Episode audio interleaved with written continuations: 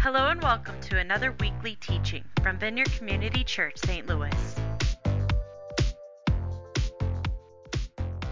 So we are in a series that Danielle uh, did a great job last week starting us off on called The People of the King, um, where we are in the book of Philippians.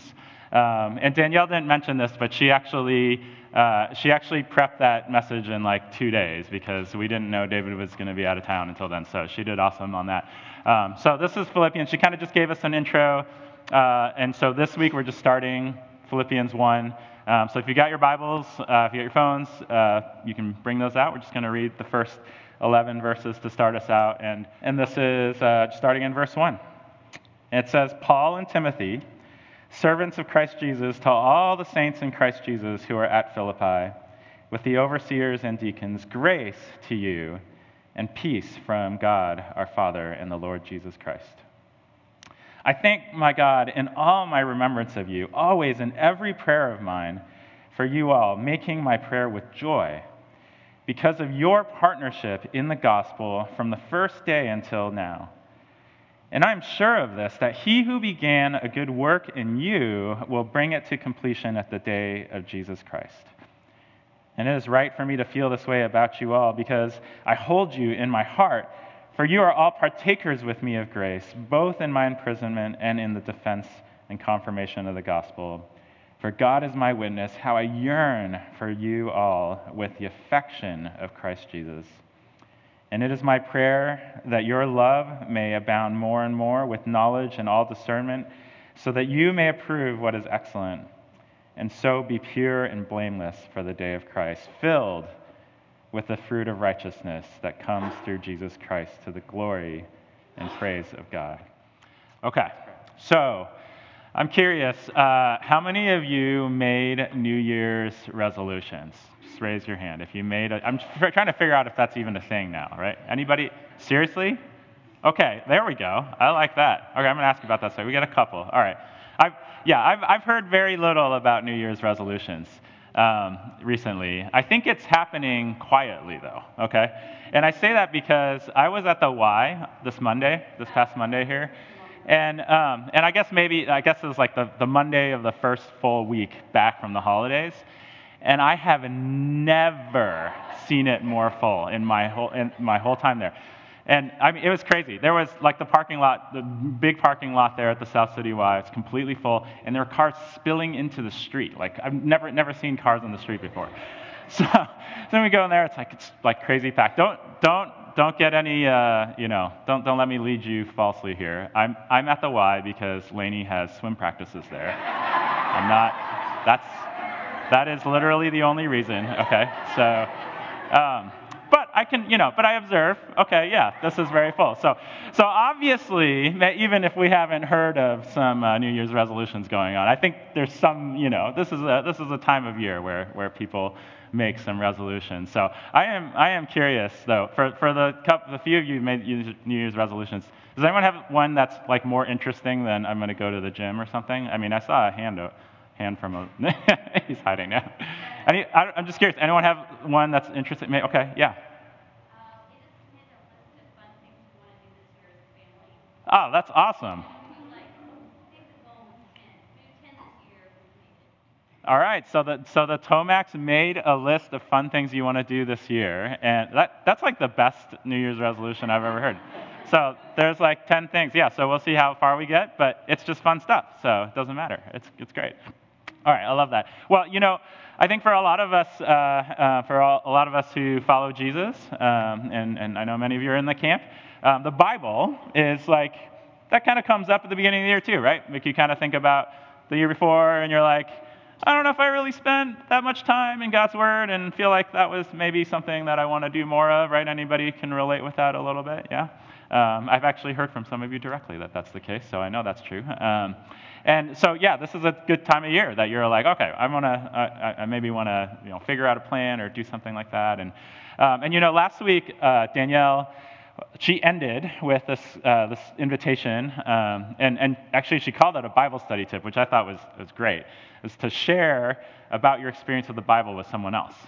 like that that's actually a great first step, you know, or a step to be able to help us in our experience with the Bible is to be able to talk about it. So I thought I would start there and just share a little bit uh, for myself. Um, I grew up in a household where um, I knew the Bible was important because my my mom like read it like all the time. I mean, I, I you know she she was super busy. She was raising four kids, uh, doing a million things, but um, but she always had a Bible out. She had her she had her Chinese Bible, uh, which was you know I had no idea what was in it, uh, but you know she had that out, and then she would also have this. Uh, it was like a kids NIV Bible. I, I, think it must have been like one of my sisters or something um, in English, and she would have that out too, and she'd like carry little chunks of it around, and I, I don't know how that became chunks, but you know probably one of my sisters, but uh, but it but she would like take him around and she'd read the scripture in, in both languages. She was always like taking in scripture. So I knew it was important. And the church that I grew up in, they, they were really good at teaching the Bible. And so, so I always knew it was important, but, um, but I always also had a hard time like actually reading it. You know, I could never really get myself to do what you were supposed to do. And like you know get up in the morning and read the bible every day i just i just really I'd, I'd, start you know some years i would make a new year's resolution you know like maybe the maybe a bible on a year plan and sometime around uh, january 5th you know i would i would start to fall behind right uh, and then but you know if you only fall behind a day that's okay you can catch back up right but by about February 2nd, you're like, okay, that's too far gone, right? Like you're, I'm, I'm like so far off, and then you just give up, and you know. So that was me, right? I really kind of felt like the Bible was uh, this thing that was good for me that I should do, um, and that I was just kind of failing at. And um, yeah, and I and I lived that way for for a long time. Kind of kind of like eating Brussels sprouts and going to the gym, for example, right? It's good good for you. You should do that. Um, what what changed for me was uh, was definitely tied to coming here, uh, coming into the vineyard, um, which I started in college, but it was, it was, a little after that. You know, one of the phrases, if you've been to one of our introductory classes, you've probably heard this phrase that John Wimber, the founder of the Vineyard, had, which is the menu is not the meal. The menu is not the meal, okay? And what that means is that when we look at the scripture, right, there can sometimes be a tendency for some people, anyways, and, and certainly back in the 80s when John Wimber was starting out, there's a big tendency to look at scripture like in a really analytical, really academic sort of way, to really, you know, really dig into the word and, and like kind of squeeze every drop of it out and, and, and sort of treat the Bible like it was on its own pedestal in a way. And, um, and what John Wimber came in and said is like, no, I mean, the Bible's awesome. we absolutely need the Bible. But the purpose of the Bible is, not, is to bring us to God, right? The menu is not the meal. The menu the menu takes you to the meal, right? Gets you to a place where you can enjoy that. But really, what we're after is God. And um, and then along the same, uh, along around that same time, there was the song that uh, I remember uh, Sandra McCracken did, uh, it, based off this this old, I think like an 18th century uh, poem that Isaac Watts wrote. Isaac Watts is a prolific hymn writer, and um, and and it goes like this. It says, "Laden with guilt." And full of fears, I fly to thee, my Lord. And not a glimpse of hope appears, but in thy written word. And he goes on to say, The volumes of my Father's grace does all my griefs assuage, and here I behold my Savior's face in every page. Here I behold my Savior's face in every page. And I, I, I just, those things just started to come together for me, right? Like, oh, Scripture is about Jesus. It's about how he has revealed himself to us in these pages. It's not, it's not just about like, you know, being a discipline or, you know, being something that's good for you. And that really changed things for me quite a bit. And, um, and you know, as I think about, uh, as I think about Scripture, I think that lens that I, I kind of, that God gave me that I adopted over that time like that really makes all the difference, right? Having the right lens, having an appropriate lens for Scripture uh, makes, makes all the difference. And so that was, that was a big piece of it for me. Um, and part of what we want to do in this series, though, uh, actually, a lot of what we want to do in this series, is actually kind of introduce another lens. Maybe not introduce, but maybe emphasize a, a, a different lens, too. And so maybe this is a subtitle. Uh, we didn't make this a subtitle of the series, but I just made it up for today. Is that the people of the kings, Philippians through an us lens. And, and I'll talk more about what I mean on that, okay? But having, again, having a lens through which you read Scripture uh, matters a great deal. And so um, we're going we're gonna get into that here as we go through Philippians 1, okay? So, Paul and Timothy here, they say, servants of Christ Jesus, to all the saints in Christ Jesus who are at Philippi, with the overseers and deacons, grace and peace to you, right? Sounds like a standard greeting from Paul for, from his letters. Um, but a couple of things that I, I noticed right away in that is, first of all, Paul says it's me and Timothy. I mean, clearly Paul's writing this letter, and he uses I from there on out. But he, he says, no, it's me and Timothy coming to you together. And we are writing this, and this is really important for us to, to hear for the whole series here. We are writing this to all the saints in Christ Jesus at Philippi, to everybody. Okay, this is not a letter to just a couple people or one person. This is a letter to the whole body, okay? And so, what we need to hang on to as we go through this series, and we're going to do our best to do this, okay, is like we're really used to reading Paul's letters, especially in kind of a in kind of a me lens, okay. We're used to kind of taking it in and, and being able to hear, okay, this is what I need to do spiritually. This is what God wants me to hear, right? Which is great. We need that, absolutely, and we want that to continue, okay? But what I want you to really get, if you don't get anything else from this morning as far as like for the rest of the series, I want you to hear that we're going to try really hard to read this book from an us lens because it was written to an us. It was written to the whole church in Philippi. Okay? So, uh, everyone in Philippi. So then he goes on to say this, right? I thank my God in all my remembrance of you, always in every prayer of mine for you, all making my prayer with joy because of your partnership in the gospel from the first day until now. And I am sure of this, that he who began a good work in you will bring it to completion at the day of Jesus Christ. It is right for me to feel this way about you all, because I hold you in my heart, for you are all partakers with me of grace, both in my imprisonment and in the defense and confirmation of the gospel. For God is my witness, how I yearn for you with all the affection of Christ Jesus. So, what do you notice about that, right? What do you notice about that uh, section there after the greeting? I mean, it is like incredibly warm, right? I mean, Paul is like gushing. You know, Danielle said uh, that, that this, is, this book is often known as like the book of joy, right? It's, it's the, it's Paul's least angry letter, I think. and, uh, and when he talks to these Philippians, I mean, you just get this incredible sense. I mean, it's almost over the top. Just how much he's saying, wow, I really love you guys. You know, I feel this connection with you. I mean, even I mean that, that word yearning. I mean that we could we could we could study a lot of these words and just the significance of, of what Paul means by them. And, you know, I guess the question that I would have in that was like, why? Where did that come from? You know, how did, how did it get to be the case that Paul could view he and Timothy together as an us with the Philippians, okay?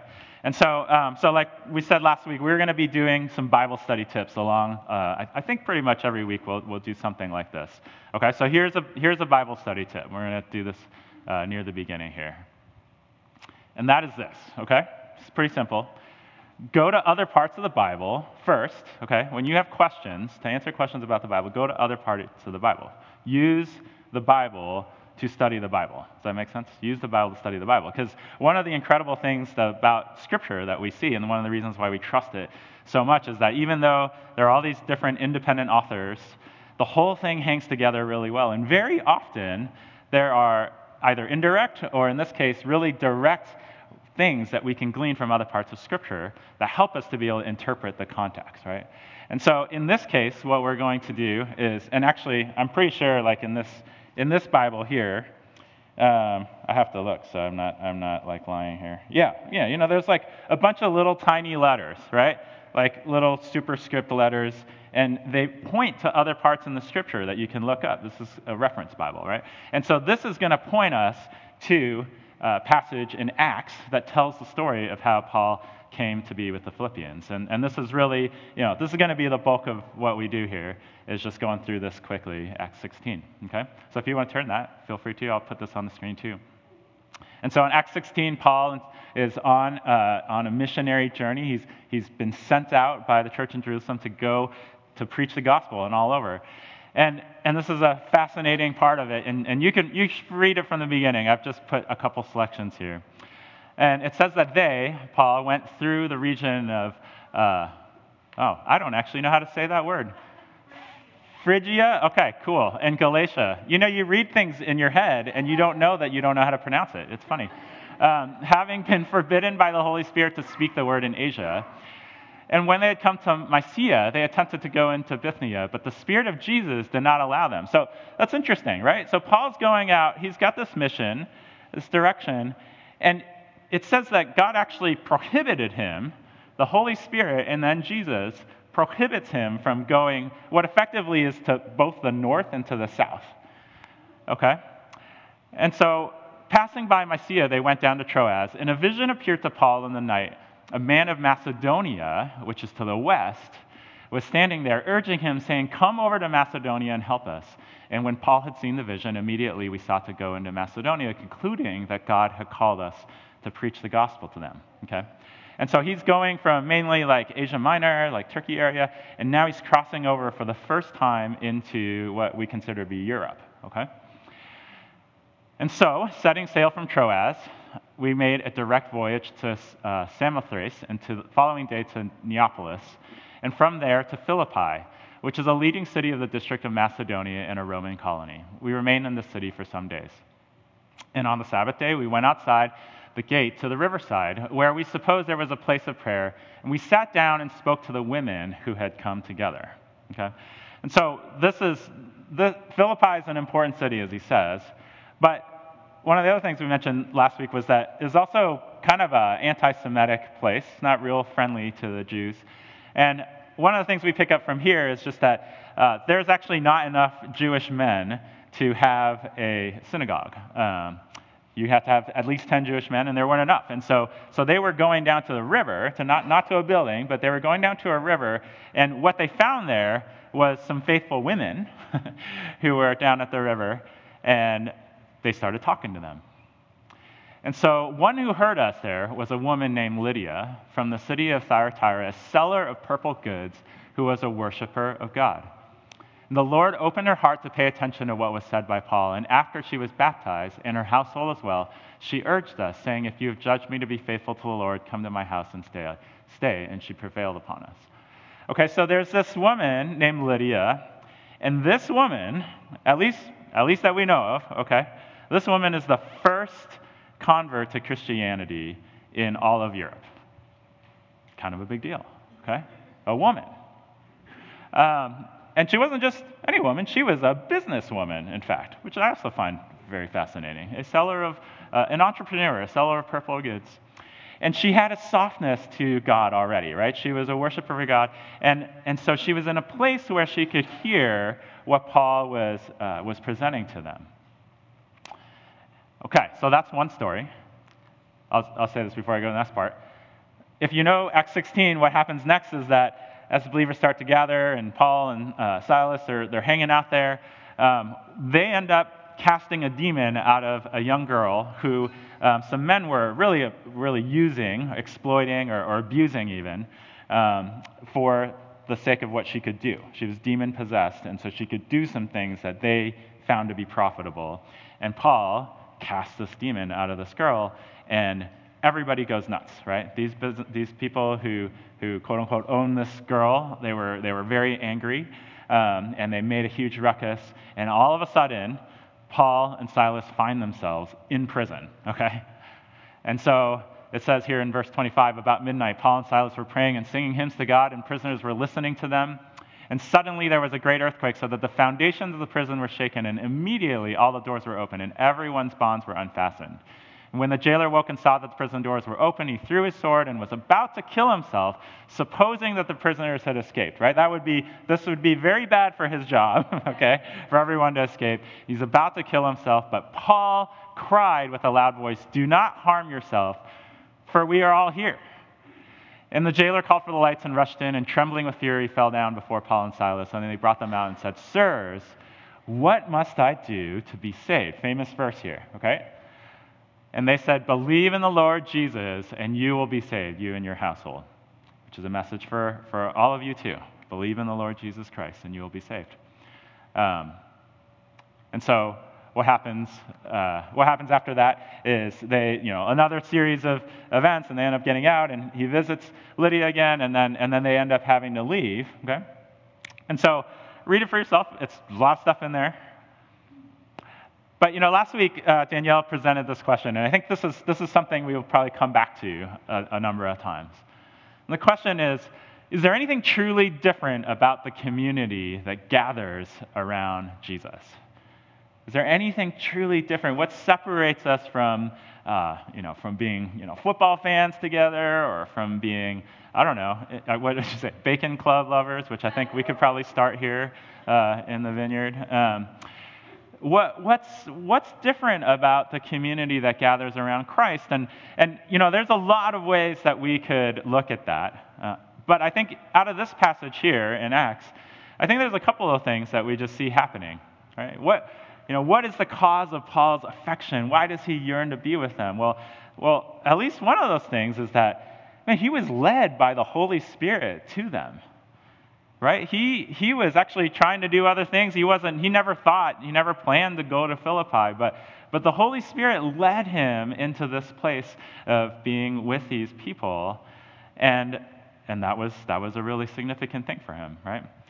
And, you know, I, I just think that's one of the reasons that I, that we, that we always, that we always have a value on the Holy Spirit. And what is the Spirit doing? How is He leading us? Right? Because one of the things that happens in any organization and even churches, maybe certainly in churches, is you can get to a point where the reason why you gather is because you gather. and that's it. Um, and, you know, we've had, we've, we've experienced, you know, there's, there's been a lot of institutional church uh, in, in our world, and, um, and, and the world is souring on that tremendously, isn't it? Um, you know, church attendance has fallen off a lot uh, for a long time and continues to do so. And, and, and I think there's a lot of reasons for that. But, but certainly one of the things that would guarantee that that happens is when you become, uh, is when you're people who are not led by the Spirit. Right? So we want to be led by the Spirit. We want to be led by the Spirit because that is one thing that, that very much draws us together, that separates, um, differentiates us from, uh, from every, every other context. Um, but one of the other things, too, that you see is that, that Paul goes through a trial, right? He's in prison. I mean, it's really funny. Like, he thinks about his time in Philippi, or he thinks about the Philippians, like, with all this affection and all this, all this wonderful, flowery language. Man, he was beaten and imprisoned for like a lot of that time. so I don't know about you, but if you're in a place where you were beaten and imprisoned, I don't know how much of your like fond memories would like rise to the top in that case, right? But it did for Paul because they went through something together. And, and you can actually see later in Acts and even in Philippians, and uh, yeah, I can't get into all that, but, but there is this connection there because they went through a trial, right? Their relationship, their bonds were forged in challenges. And so I think that's another thing that, that, that holds them together in a really wonderful way. And then finally, what we see uh, out of Philippians is this idea that they're partners in the gospel. And I really wish I could spend a lot of time dissecting that. Uh, but, we, but we saw that when we read it. It's that your partnership in the gospel from the first day. They, they shared this commonality of Jesus and what Jesus was about, right? Christ and his kingdom. And that's really the big thing, right? And so I just want to, as, as, we, as we head towards the finish, okay, I want to I wanna throw, I like diagrams, okay? So I'm going to throw a little diagram up and just try to, try to help us think about this thing a little bit. Um, so, you know, we are born into this world as individuals, right? I mean, we're, we're, we're hanging out there, you know, growing in, in mama's belly, and we're, we're doing great. All we know is ourselves. And then we get unceremoniously tossed into the world. And all of a sudden, we know that it isn't just about me. There's, there's other people involved here. There's this idea of an us, right? And, and you know, like for those of you who've, who've gone through uh, uh, kids with toddlers and all that, right? You have this thing called separation anxiety, right? Many, many of you are very familiar with it. Some of you are going through that right now. Um, and, and what that is, is really the outworking of this tension that exists uh, for every single one of us as humans between individuality and togetherness, right? So, so kids feel like they're together with their mom or together with their parents, that there's no differentiation between the two. We are the same. And to the extent that they find out that that is actually not the case, that produces anxiety a lot of times, doesn't it, right? But it's not just kids, right? This works itself out. Oh, as, as we grow and certainly into adulthood, it works itself out in society. There's this concept that there's just this constant tension, there's this constant place of anxiety between who am I as an individual and what does it mean that I actually need other people and that we live in a place of togetherness, that there is an us. Okay? And and this doesn't this never goes away. Everybody has to deal with this. Okay, there's there's something called family systems theory um, that, that talks a lot more about this, and um, and and what you realize when you're you're reading those things is like, oh yeah, this is this is like describes a lot of the problems that I see in my life and other people's lives, right? And so the way that most societies deal with this is to really swing to one end or the other. It's really really hard to live in a healthy place of holding these pieces together. And so we swing to one and another. And so some cultures do swing to that togetherness side, okay? You know, and so, so I know from, uh, from my Chinese upbringing that, you know, that culture, and, and, and for, for some of you guys from immigrant cultures, like you, you know this as well, there's, there's a very strong sense of togetherness. That's, that's really important. The community, that communal aspect, sort of takes, takes uh, precedent over everything else right? What, there's almost like less and less of an individual. We, don't, we actually don't want to acknowledge that. We want to just talk about what's good for the togetherness. And there's some good things to that. There's also some really damaging things to that. Okay, but you and I live in America, and I think you know that we are saying, I hope I don't have to convince you of this. We are massively, wildly in the other direction, right? Of individuality that the individual is far and away the most important thing. In fact, I, I would say we are, and, and, I, and I was trying to use this, this phrase, I don't know, I don't know if it works or not, but, but I would say we are obsessively individualistic in this culture. Obsessively. Okay? Danielle liked the word habitual better. That's, that feels a little too soft. Obsessively. Habitual works too. Um, but yeah, and, and also obsessively individualistic. The acronym for that is OI. So, so whenever you whenever you think, whenever you see something where you're like, oh, that's really, you know, you just think, think about that, OI.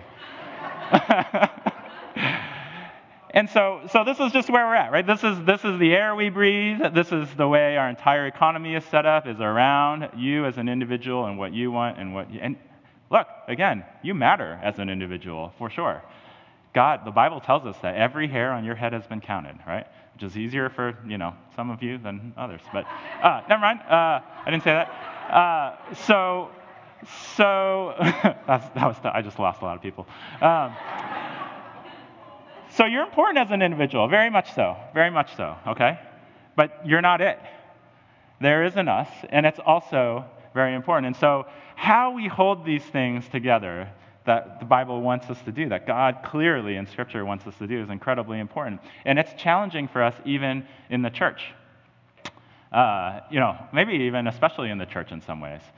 Because we do gather, right? We do gather. We make a habit of gathering.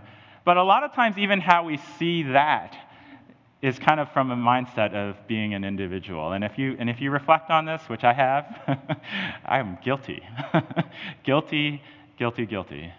It's very, very easy to think about even our own spiritual growth and what God is doing with us as, as really just a me thing, right?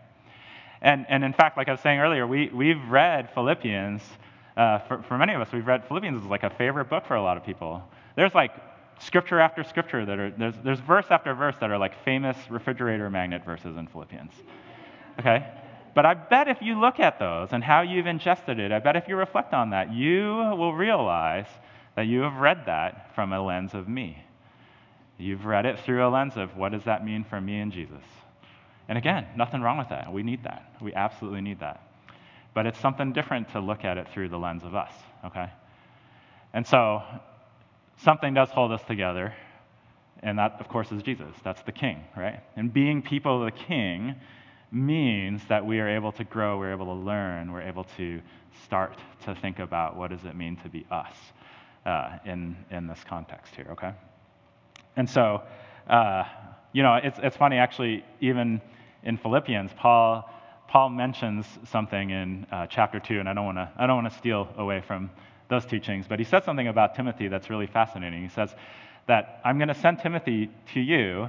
I have no one like him, um, meaning that of all the other Christians that Paul has, you know, minist- as, as well, probably evangelized to directly, of all the people that he's around, there's no one else like Timothy who has the Philippians' best interests in mind. Everybody else is only thinking about themselves.